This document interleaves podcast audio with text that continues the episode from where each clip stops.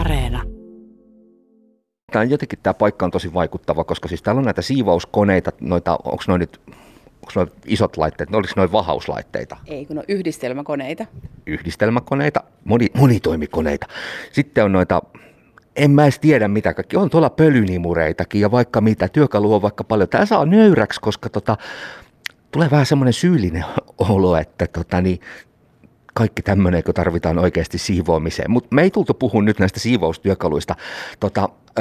Mä väitän, että mä en ole Suomen ainoa mies, enkä ainoa suomalainen ihminen, tai ehkä globaalimminkaan ajatellen, joka ei osaa siivota. Siis kyllä. Tarkoitan sitä, että tulee puhdasta, mutta sen homman voisi tehdä tehokkaamminkin. Ritva Karekkäätö, sä siis koulutat tulevia siivousalan ammattilaisia. Onko joku semmoinen helmasynti työergonomiassa, siis siinä miten ihminen liikkuu siivotessaan, minkä kaikki aloittelijat tekee? Juu, no on kyllä virheitä, eli ollaan koko aika kyyryssä, vaikka voitaisiin varsia ja imurin putkia vähän vetää pidemmäksi. Ja sitten jotenkin se, että kuljetaan ihan turhaa takaperin siellä kotisiivouksessakin. No tähän mä olisin tullut heti sitten seuraavana. Moppaaminen, lattioiden luuttuaminen. Mulla on siis, mä nyt demonstroin tässä, tämä nyt ei tietysti radioon näy, mutta yritetään kuvailla. Mulla on siis tässä mikrofonissa tää tällainen niin sanottu koronakeppi. Eli mä nyt demonstroin sitä, miten mä moppaan. Siis mä teputan paikallani ja pyöritän sitä moppia huhdon kuin hulinkin tulipalossa. Ja teputan paikallani ja ylävartalo tekee semmoista kiertävää liikettä. Se taitaa olla aika huono ratkaisu. Joo, näytti jo ihan toi sun esimerkki aika huonolta. Joo. Eli siinäkin on tärkeää se, että myös kotisiivousvälineisiin saa niitä pidempiä varsia ja säätövarsia. Ne on ihan edullisia, niitä on ihan joka tavaratalossa jo. Ja sitten se, että kuljetaan nenämenosuuntaan.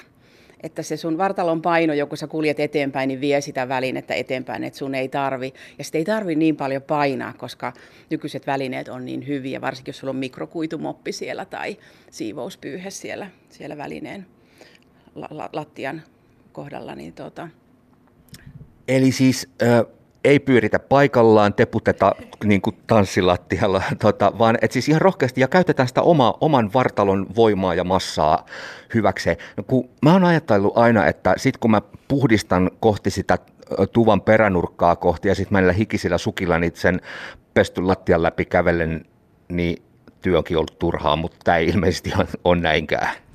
Joo, no mä toivon, että sinä et niin märällä välineellä puhdista sitä lattia, koska sitten sun hieno lattia on jo pilalla. Eli harvoin laitossiivouksessakaan tarvitaan niitä märkiä menetelmiä. Eli semmoinen nihkeä, kostea, joka kuivaa itsestään, niin sellainen väline on hyvä. Ja siinä kyllä siivoja saa kävellä päällä myös, jos täällä ihan ammattisiivouksessa. Eli nenämeno suuntaan ja se väline on helpompi liikuttaa, kun se ei ole ihan litimärkä. Eikä sun sukat kastu sitten siinä niin paljon. Eli vanha sanonta, vesi vanhin voitehista, joutaa tässä yhteydessä romukoppaa. Ritva Karekkäätö, pölynimuri. Jokaisen kodin se siivouksen kulmakivi, peruskivi ja se uskollinen sotaratsu, jolla saattaa olla ikää 30 vuotta. Ja joo, se letkukin saattaa vähän vuotaa ja kaikkea. Millaisia ongelmia sen käyttämiseen liittyy, jos nyt ajatellaan tosissaan ihan tätä työergonomiaa, sitä miten se rasittaa fyysisesti? No joo, imurointi on raskaimpia siivoustöitä ja sitähän ei laitossiivouksessa, ammattisiivoojathan ei sitä juuri tee muuta kuin kotisiivouksessa. Ja siinä tietenkin se, että se imuri pitää olla kunnossa ja imuri täytyy mitoittaa, että mä toivon, että miehet imuroi siellä kotona aina tai ne pidemmät henkilöt, niin ne imuletkut ja putket on sen pituisia, että pystyy selkä suorana, eli siinä pitäisi ihan selkä suorana kulkea. Sun ei tarvitse olla nenä kiinni siellä lattiassa, ne roskat, kyllä se imuri vetää, sen takia se imuri on olemassa, että se imee ne roskat. Ei sun tarvitse niitä tuijottaa siellä nenää kiinni.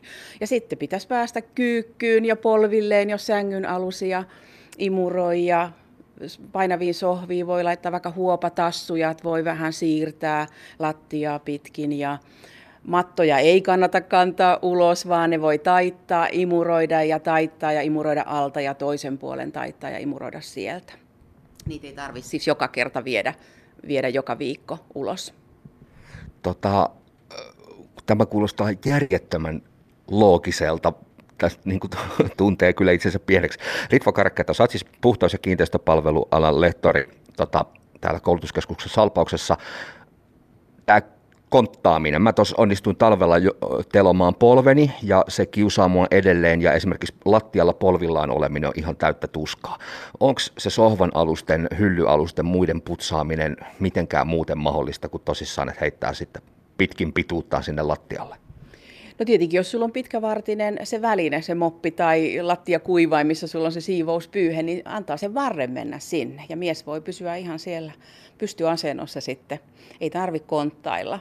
Mutta sitten jos on polvet kunnossa ja muuten, niin se on ihan hyvä tapa mennä polvilleen tai niinku toiselle polvelle, ettei rasita sitä selkäänsä, ettei selkä suorana taita. Se on tosi väsyttävää. Mutta pitkävartisilla välineillä kyllä pääsee. Ja sitten siivoksessa on tärkeää, kun sen tekee säännöllisesti, niin sinne ei tule mitään semmoisia kaatopaikkakuormia sinne sohvan alle tai kaappien alle. Eli se säännöllisyys on se juttu. Eli niin kuin ennen vanhaan sanottiin sota-aikana, että hiki säästää verta. Kyllä, juuri näin. Siivouksessa pätee ihan samat lait. Loistavaa, mä oon paljon viisaampi. Hei, siivousala, mä tiedän sen, että ammattisiivoojilla tuki- ja liikuntaelinsairaudet on ehkä jopa jonkinnäköinen ammattitauti. Kuinka paljon te koulutuksessa kiinnitätte huomiota tällaisiin ergonomiajuttuihin? Tosi paljon. Se lähtee ihan siitä alkuvaiheesta, eli monilla, jotka on tehnyt jo pitkään sitä siivoustyötä, kun meillä on aikuisia suurin osa opiskelijana, niin on se poisoppiminen niistä vanhoista huonoista kotisiivoustavoista. Ja sitten kun nykyiset välineet on niin upeita, on säätövartta ja on teleskooppivartta ja muuta, ja siivousvaunut on säädettävät, työntökahvat ja koneissa on myös säädettävät varret, niin siihen ihan koko aika. Ja sitä myös sitten, kun me arvioidaan siellä lopuksi sitä osaamista siellä näytössä, niin siihen kiinnitetään tosi paljon huomiota. Työkalut on tietty tällaisessa asiassa, kun tehdään ruumiillista työtä, niin ne on ihan avainasemassa.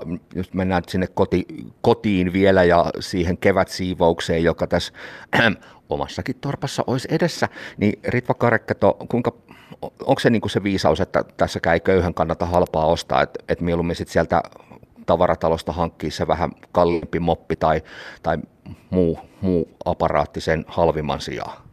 Joo, ja täytyy katsoa, että minkälainen se mun oma koti on. Että jos on paljon kalusteita, niin miettiä, että minkälainen väline menee niihin sohvan alusiin ja kaappien taakse. Ja nykyisin kotisiivousvälineet on tosi hyviä ja laadukkaita. Ja niitä saa ihan normi tavaratalosta ja noista rakennustarvikekaupoista, ja ehdottomasti säätövarsi, niin sitten se käy ihan niille pienimmille lapsukaisille ja pienimmille henkilöille kotona ja sitten myös niille pidemmille henkilöille. Ja toivotaan, että ne miehet on niitä pidempiä ja sitten tekee sitä viikkosiivousta. Ja myös sitten se, että ei tarvitse tehdä samana päivänä tai samana viikonloppuna. Ei se keittiö tiedä, että onko makuuhuonetta siivottu. Et voi rytmittää sitä ihan niin kuin ammattisiivouksessakin.